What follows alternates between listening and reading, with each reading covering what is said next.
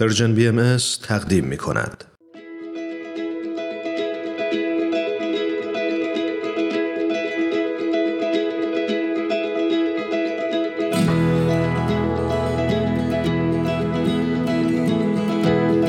دوستان عزیز آقای دکتر تورج عطابکی از هلند و دکتر فرهاد ثابتان رو از آمریکا روی خط داریم.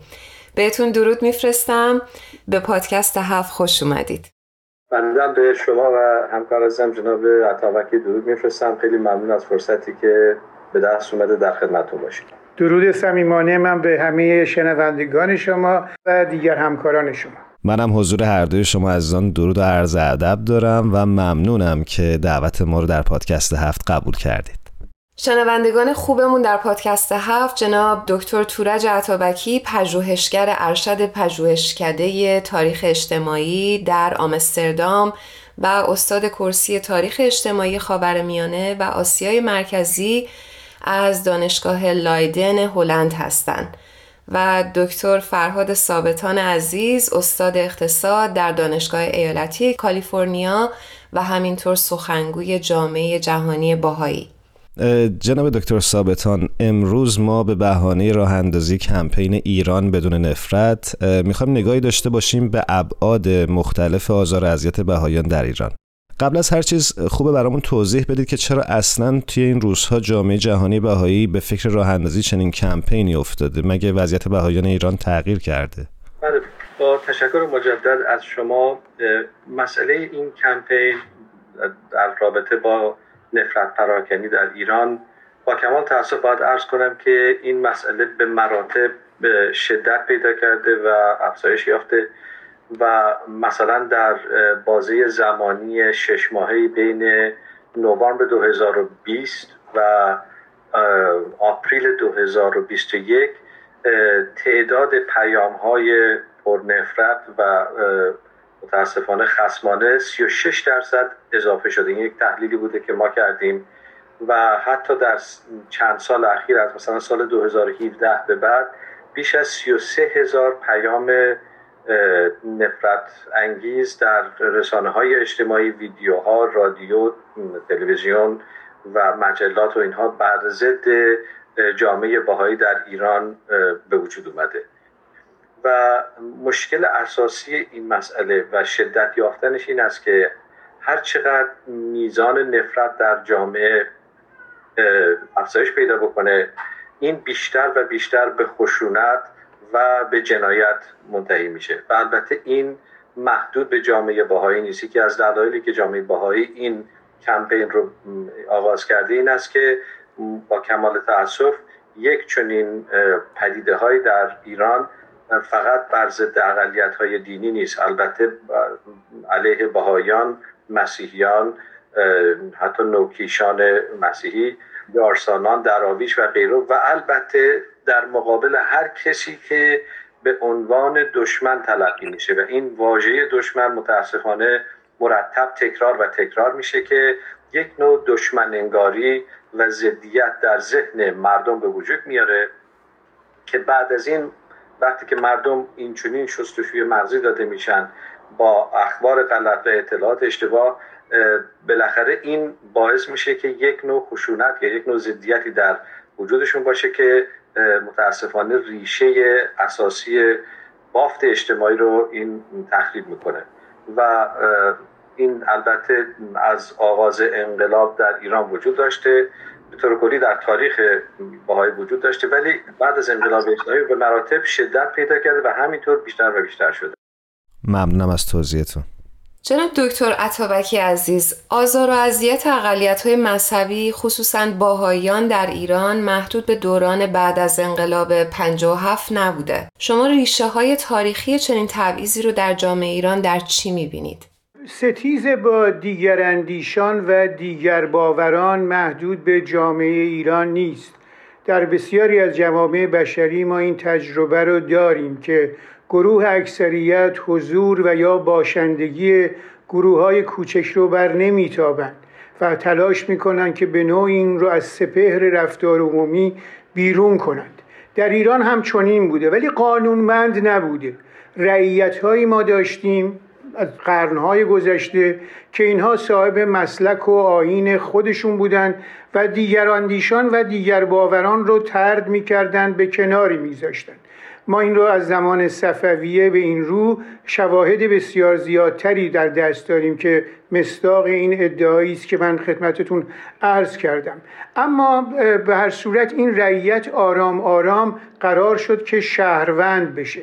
تلاشی که ما از نیمه قرن نوزدهم داشتیم به هر صورت جایگاه این رعیت رو برای حقوق برابر در برابر قانون بسیار تقویت کرد که سرآخر به جنبش مشروطیت انقلاب مشروط انجامید که جمهور مردم رو در برابر قانون یکسان می‌خواست مستقل از آرا و عقاید و یا آینهاشون ولی این شامل بهاییان نمی‌شد. بیشتر صاحب کسانی می‌شد که به زعم در حقیقت کسانی که قانون اساسی مشروطه را تدوین کردند صاحبان کتاب آسمانی شناخته شده بودند ادیان ابراهیمی و از این دست. و اما تلاش بابیان و دو نهل از بابیان یعنی ازلیان و بهاییان رو در تدوین این قانون و در تایید در حقیقت مشروطیت نباید نادیده گرفت. البته اشاره کنم اون پیشتر هم که گفتم بهاییان مستثنا بودن بهاییان صاحب در حقیقت افکار زاله بودن بسیاری از مشروط ستیزان ازلیان و بهاییان رو با عنوان کسانی که صاحب افکار زاله هستند معرفی می‌کردن اما این به شکل قانونمندش با انقلاب اسلامی و حکومت اسلامی در ایران در سال 1357 متعین شد و از این تاریخ ما می‌بینیم که در قانون اساسی جمهوری اسلامی برخواسته از روایتی که آیت الله خمینی از انسان ایرانی به دست می‌داد حقوق بهاییان و حقوق دیگراندیشان دیگر باوران به نوعی پایمال شد. روایت آیت الله خمینی چه بود؟ روایتی بود که انسان ایرانی انسان مسلمان موحد تراز دین باورمند به فقه شیعه دوازده امامی و اون هم نوع خانش ویژه ای از این فقه یعنی فقه متکی به ولایت فقیه و ولایت مطلقه فقیه. این در حقیقت اینقدر شرایط رو تنگ و تاریک کرد برای باشندگان در این سرزمین و مطمئنا نخستین کسانی که محکوم این خانش از حقوق انسانی شدند بهاییان بودند که دیدیم پیش از همه کسان پیش از صاحبان افکار چپ و راست و میانه و ملیگرایان در حقیقت این بهاییان بودند که محکوم این ستیز و این کارزار گسترده بهایی ستیزی و آزار و اذیت انسانی قرار گرفتند. سپاسگزارم از توضیحتون جناب دکتر عطابکی.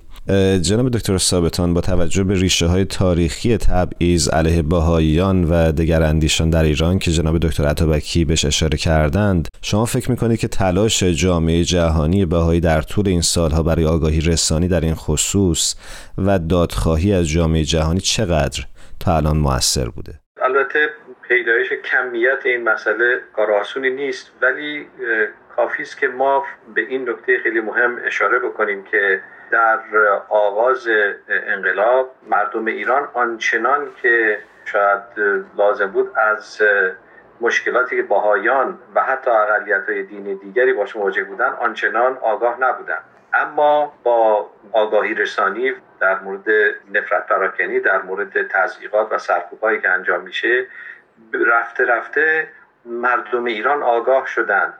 که به طور کلی چه تبعیض نهادینه در کشور وجود داره و یک نوع دگرسازی از تمام اقشار ایران از اون قومیت ها گرفته از اقلیت های دینی گرفته از جنسیت ها گرفته یک نوع دگرسازی داره به وجود میاد که بر علیه اینها متاسفانه همیشه از طرف رؤوس حکومت صحبت میشه و یک نوع بیگانه سازی داره اتفاق میفته.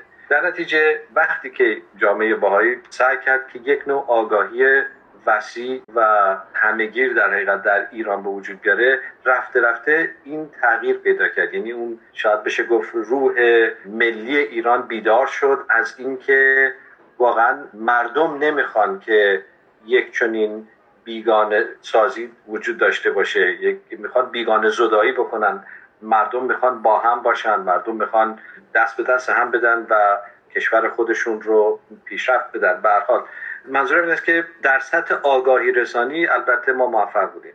متاسفانه در سطح عملی برای اینکه در این موارد تخفیف ایجاد بشه آنچنان که باید و شاید موفق نبودیم به جهت اینکه تمام تلاش های جامعه باهایی در راستای قانونی و مراجعه به مراجع قانونی در ایران از دادگاه ها گرفته تا وزارتخانه ها تا هر جایی که متاسفانه حقوق باهایان زیر پا گذاشته میشه هیچ کدوم از اینها به نتیجه نرسیده چون به طور کلی ساختار دولت و حکومتی ایران باهایان رو به عنوان شهروند متاسفانه نمی‌شناسن. نه به عنوان شهروند نه به عنوان یک اقلیت دینی.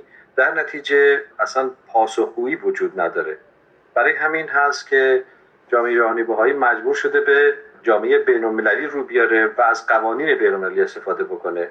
بعضی از هموطنان ما همکاران و فریختگان ایرانی اظهار کردند که اگر در جمهوری اسلامی حقوق حداقلی بهاییان رعایت بشه و به اون اعتنا بشه بدون شک حقوق اقلیت های دیگر هم مورد توجه قرار خواهد گرفت و انشاءالله ما بتونیم یک جامعه حق مدار و قانون مدار بتونیم ایجاد خیلی متشکرم جناب دکتر ثابتان.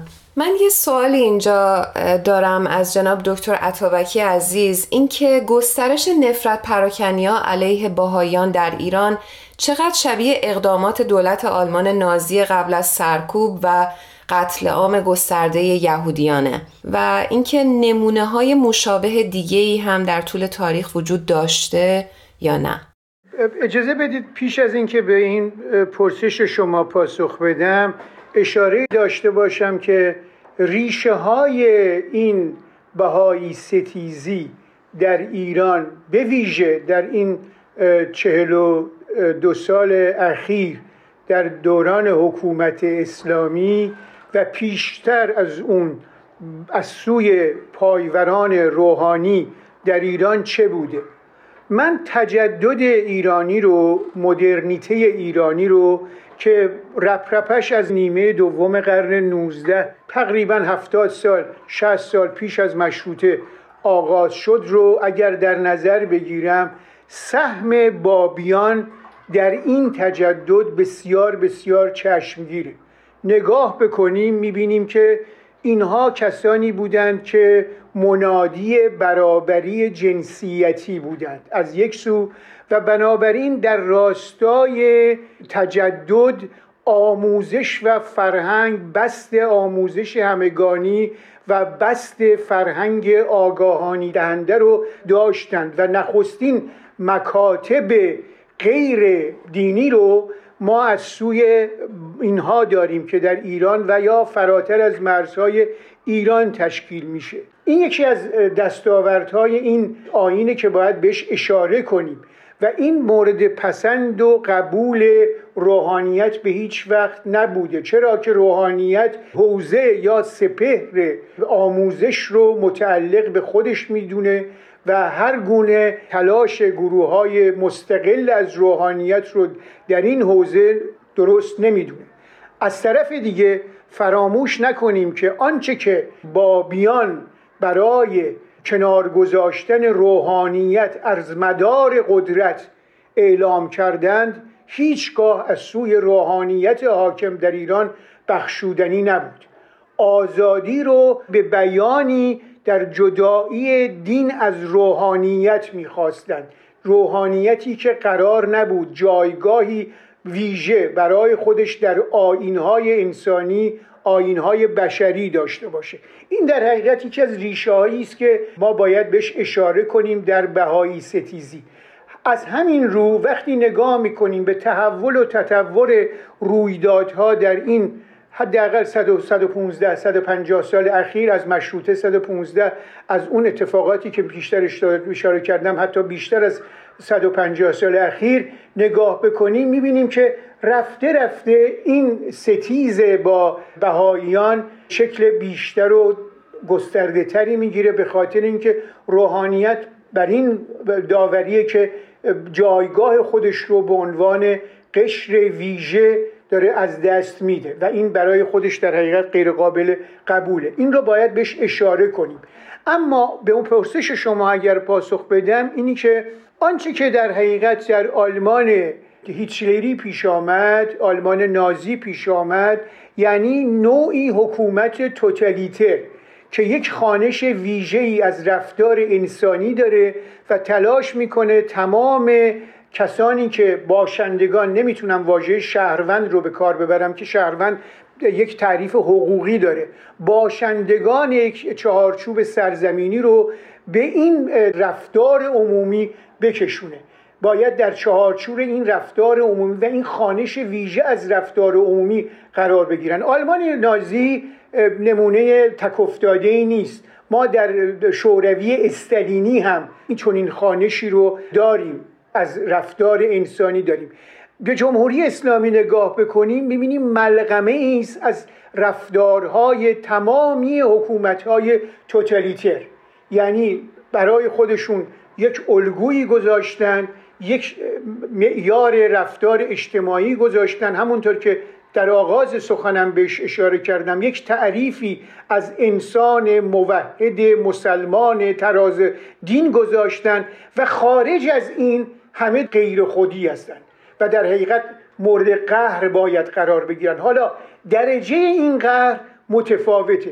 وقتی به بهاییان می‌رسه بهاییان در تحتانی ترین شرایط این قهر قرار گرفتن. چرا؟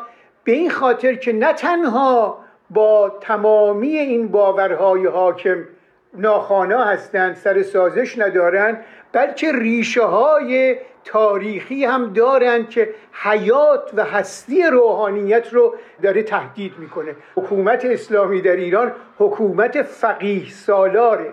هرچند که اتاقهای امنیتی و نظامی پشت این حکومت دارن کار خودشون رو می‌کنن اما این حکومت فقیه سالار بر شانه های روحانیتی بنا شده که این روحانیت عمری اگر نگیم خیلی دورتر حداقل از زمان صفویه تا کنون داره و طالب امتیازات ویژه هستش. ممنونم از پاسختون. یک توضیح رو جا داره اینجا من اضافه بکنم و اون اینکه ما دوست داشتیم که در این برنامه از یک کارشناس حقوقی هم دعوت بکنیم که همزمان با ما همراه باشه. رفتیم سراغ خانم مهرنگیز کار ولی متاسفانه وقت ایشون ایجاب نمی کرد که همزمان با ما روی خط باشن. بنابراین تصمیم گرفتیم که سوالات حقوقی خودمون رو از ایشون بپرسیم و پاسخ ضبط شده ایشون رو در این برنامه برای شما پخش کنیم.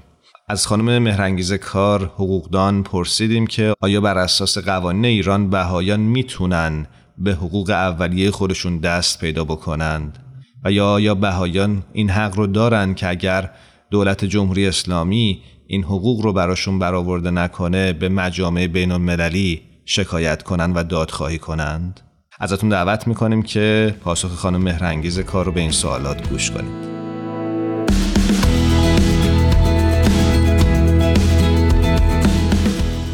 اساسی جمهوری اسلامی ایران. همونطور که می‌دونید سه تا اقلیت دینی رو به رسمیت شناخته و اون سه اقلیت عبارت است از مسیحیان، کلیمیان و زرتشتیان. وقتی که گفته میشه که یک قانون اساسی سه اقلیت رو به رسمیت شناخته مفهومش اینه که این سه اقلیت تا حدودی دارای همون. حقوق شهروندی هستند که شهروندان مسلمان هم اون حقوق رو دارن.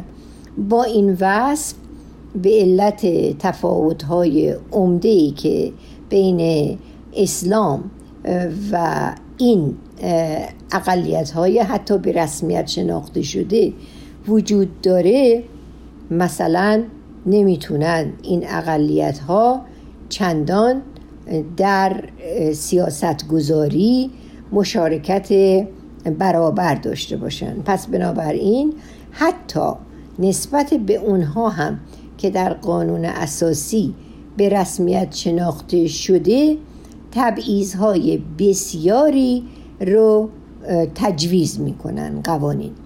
و اما بهاییان یا برخی دیگر از اقلیت ها که اساسا نامشون در این اقلیت های به رسمیت شناخته شده نیومده.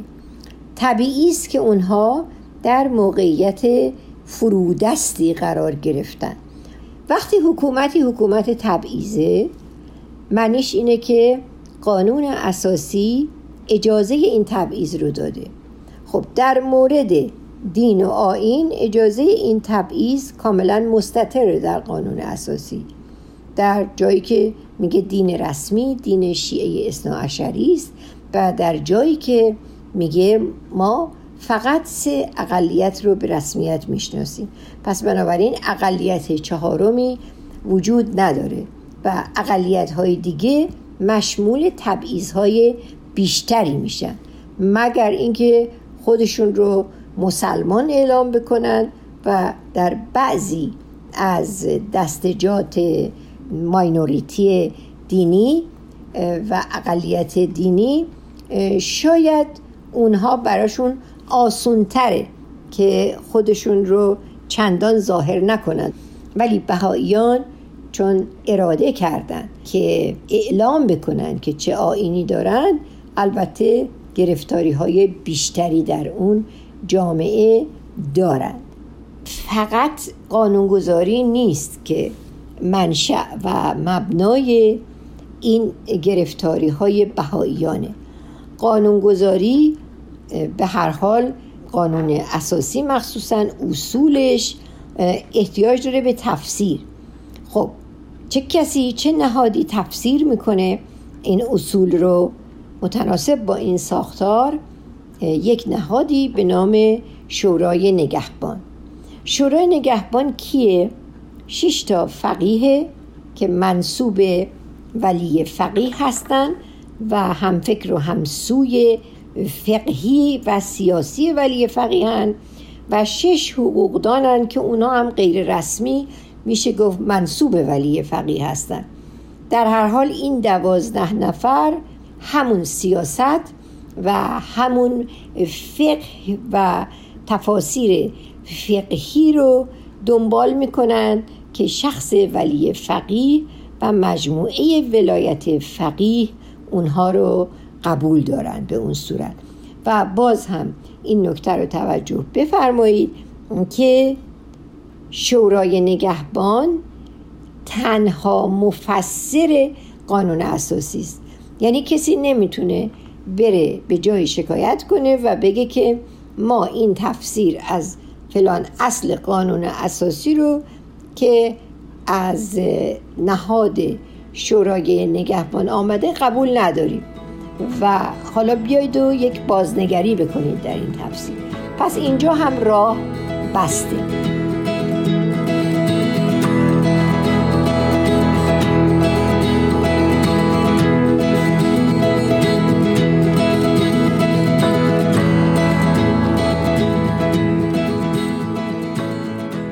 اینکه بهاییان در محاکم بین المللی در صورتی که بتوانند دادخواهی کنند یک حق که حق حقوق بشری اونهاست چون همونطور که می‌دونیم حق حقوق بشری اساسا زمینی است و سرزمینی نیست.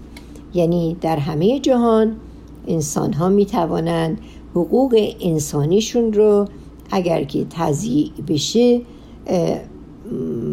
به هر حال اعلام بکنن و دست کم نهادهای سازمان ملل متحد از اون چی که در یک کشوری میگذره اطلاعات لازم رو داشته باشن کما اینکه در حال حاضر گزارشگر ویژه حقوق بشر از همون اول که گزارشگر برای ایران گذاشتن همواره یک قسمت مهم از گزارش های سالانش رو اختصاص داده به وضعیت بهاییان در ایران.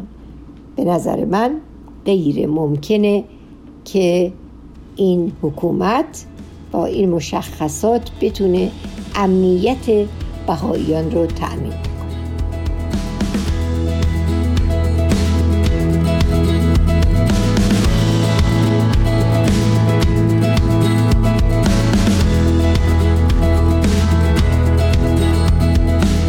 شنیدید پاسخ خانم مهرنگیز کار بود به پرسش های ما در خصوص ابعاد حقوقی گسترش نفرت پراکنی علیه بهایان ایران. جناب دکتر ثابتان عزیز آیا فکر می‌کنید که گسترش کارزار نفرت پراکنی در ایران در طول این سالها باعث افزایش خشونت علیه بهایان در ایران هم شده؟ اگه اینطور هست سهم حکومت و سایر گروه ها رو از این پدیده چقدر متفاوت می‌بینید؟ بله با کمال تاسف باید ارز کنم که تمام این خشونت ها و جنایت هایی که علیه بهایان و اقلیت های دین و اقلیت های کلی ایران مطرح میشه نتیجه مستقیم همین نفرت پراکنی است. البته فرصت واقعا نیست که من به طور خیلی وسیع به همه اینها اشاره کنم. فقط به چند نمونه اشاره می‌کنم. مثلا تصور بفرمایید که آقای حجت الاسلام قرائتی. ویدیوش هست که ایشون به سراحت در یک مجمع زنده گفته که اگر کسی گفت من باهایم بکشیدش. به همین سادگی به همین سراحت یا مثلا فرض کنید آیت الله مکارم شیرازی گفته که باهایان دشمن اسلام هستند.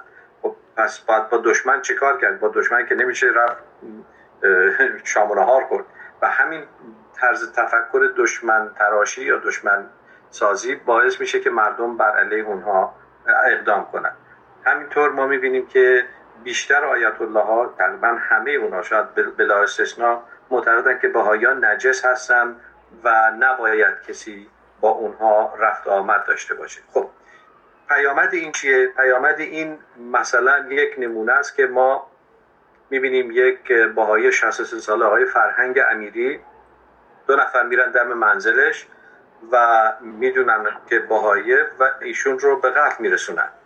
و وقتی که این دو مزنون دستگیر میشن که البته به سادگی هم آزاد میشن و به طور کلی اصلا در ایران گویا قانون نانوشته وجود داره که شما اگر خواستید هر باهایی رو بکشید مباح هست و محدور و دم هست اینها آزاد شدن. ولی در بیانیه‌ای که در دادگاه مطرح شده این قاتلین اظهار کردند که اعتقادات مذهبیشون و سخنان روحانیونی که باهایی رو ضد اسلام معرفی کردن بوده که اونها رو به ارتکاب این قتل ترغیب کرده بوده. و به حال اینها نشان این است که وقتی بالای منبر یک صحبتی می‌کنه این باعث میشه که دیگران دست به عمل بزنن در همین بیانیه اومده بوده که من حالا نقل قول مستقیم می‌کنم. قاتلین گفتن که می‌خواستیم یک باهایی رو بکشیم. شنیده بودم که باهایان مسلمانانی هستند که از اسلام رو برگردنده و مرتد هستند و ریختن خونشان ثواب است. خب این از کجا میاد؟ یک چنین طرز فکری از کجا نشأت می‌گیره؟ از همونجا نشأت می‌گیره که کسی مثل حجت الاسلام قرارتی میگه که اگر کسی گفت من باهایم بکشیدش. پس ببینید اینها یک رابطه علت و معلول با هم هستند. یعنی یک رابطه است که نفرت از روی منابع از روی شبکه های اجتماعی از تلویزیون از رادیو از مجلات این از اینجا بلند میشه و در ذهنیت مردم جانشین میشه و اون هست که انگیزه برای عمل میشه بر ضد بهایان به این سراحت و به این خشونت که عرض کردم. متاسفانه نمونه های این زیاد هست. همین مسئله در مورد آقای عطاالله رزوانی در بندر عباس وجود اومد که یه نفر راحت وارد ماشینش میشه و به ایشون شلیک می‌کنه. صرفا به خاطر اینکه یک باهایی بوده. در حالی که مردم بندر عباس همه واقعا بعد از قتل ایشون اومدن و شهادت دادن که چقدر ایشون به جامعه خودش داشته کمک می‌کرده و هیچ مشکلی با این فرد نداشتن. متاسفانه تنها علتی که باعث شد ایشون کشته بشن این بود که باهایی بودن و یک نوع نفرت بر علیه باهایان در ذهنیت مردم ایجاد شده بود. خیلی متاسفیم جناب دکتر ثابتان و خیلی ممنونیم از شما با توضیحتون. جناب دکتر عطابکی عزیز با توجه به ریشای تاریخی مبارزه با دگراندیشان در ایران آیا همچنان میشه امیدوار بود که تغییری در روند پذیرش و همزیستی مسالمت آمیز بین افرادی با باورهای مختلف در این کشور شاهد باشیم؟ اجازه بدید بگم که در ادامه صحبت های دکتر ثابتان درباره ظلم بسیار گسترده ای که ستم بسیار عمیقی که بر بهاییان رفته در طول این صد و بیش از 150 سال اخیر و به ویژه در این 42 سال اخیر اشاره کنم که سینه من پر از درد و پر از شواهد تاریخی که مستاق این ستم و این ظلم گسترده است. یعنی من این همانی آنچه که امروزه در ایران اتفاق میفته دکتر ثابتان به اون اشاره کردن رو با تحولات نیمه دوم قرن 19 در ایران جا به جا می‌تونم ببینم که درست مثل اینکه داریم تاریخ رو تکرار می‌بینیم. همینجا اشاره کنم که خب گویا قرار بود هم این بشه. انقلاب 1357 پیروزی مشروعه بود بر مشروطه و مشروعه قراره که گویا انتقام خودش رو از مشروطه بگیره. اما اجازه بدید که سوی دیگه این داستان هم نگاهی داشته باشم. نگاهی شاید خوشبینانه تر و کمتر پرداختن به اون جفا و ظلمی که بر بهاییان رفته. بگم که جامعه ایران به یمن این حکومت فقیه سالار در چهل سال اخیر بسیار بسیار متحول شده. من نگاه از پایین به بالا رو دارم نه نگاه از بالا به پایین. حکومتگران اهل قدرت هرچه می کنند اما از پایین که نگاه می کنم می بینم که مردم نگاهشون به بهاییان کاملا متفاوت شده. تا اون زمانی که من یادم میاد دوره نوجوانیم دوره کودکیم یادم میاد در حال حاضر بیشتر و بیشتر ایرانیان به حقوق مسلم بهاییان حقوق برابر بهاییان در جامعه ایران به عنوان یک شهروند میاندیشند. ببینید جای دور نریم. بسیاری از سی... کنشگران سیاسی ایران چه چپ چه راست وقتی که با نخستین حمله گسترده حاکمیت اسلامی علیه بهاییان درست بعد از انقلاب 57 روبرو بودیم سکوت رو انتخاب کردند. و اعتنایی نکردند به این ظلمی که داره میره درست درست زیر پوست کشور. و گفتن که خب به ما چه مربوط؟ این در حقیقت برخواسته از نوعی خانش بود از تحولات اندیشگی در صد سال گذشته ایران که آزادی رو به نوعی به کناری گذاشت و آنچه که به جد براش مطرح بود عدالت بود و یا خانش های متفاوتی از عدالت. مشروطه ما آزادی خواه بود. مشروطه ما در حقیقت آزادی رو برتر از تمام عوامل و عناصر شکل دهنده یک جامعه مردم سالار قبول داشت. آزادی بیش و پیش از همه. این رو در حقیقت منادیان مشروطه ما می‌گفتند. در بهترین شکلش. اما همینجور که میایم جلو می‌بینیم که اتفاقاتی که در جامعه ما داره میفته مثل اینکه با بیاعتنایی بسیاری از کنشگران سیاسی روبرو هست اما این در حقیقت چیزی نیست که در حال حاضر ما شاهدش هستیم.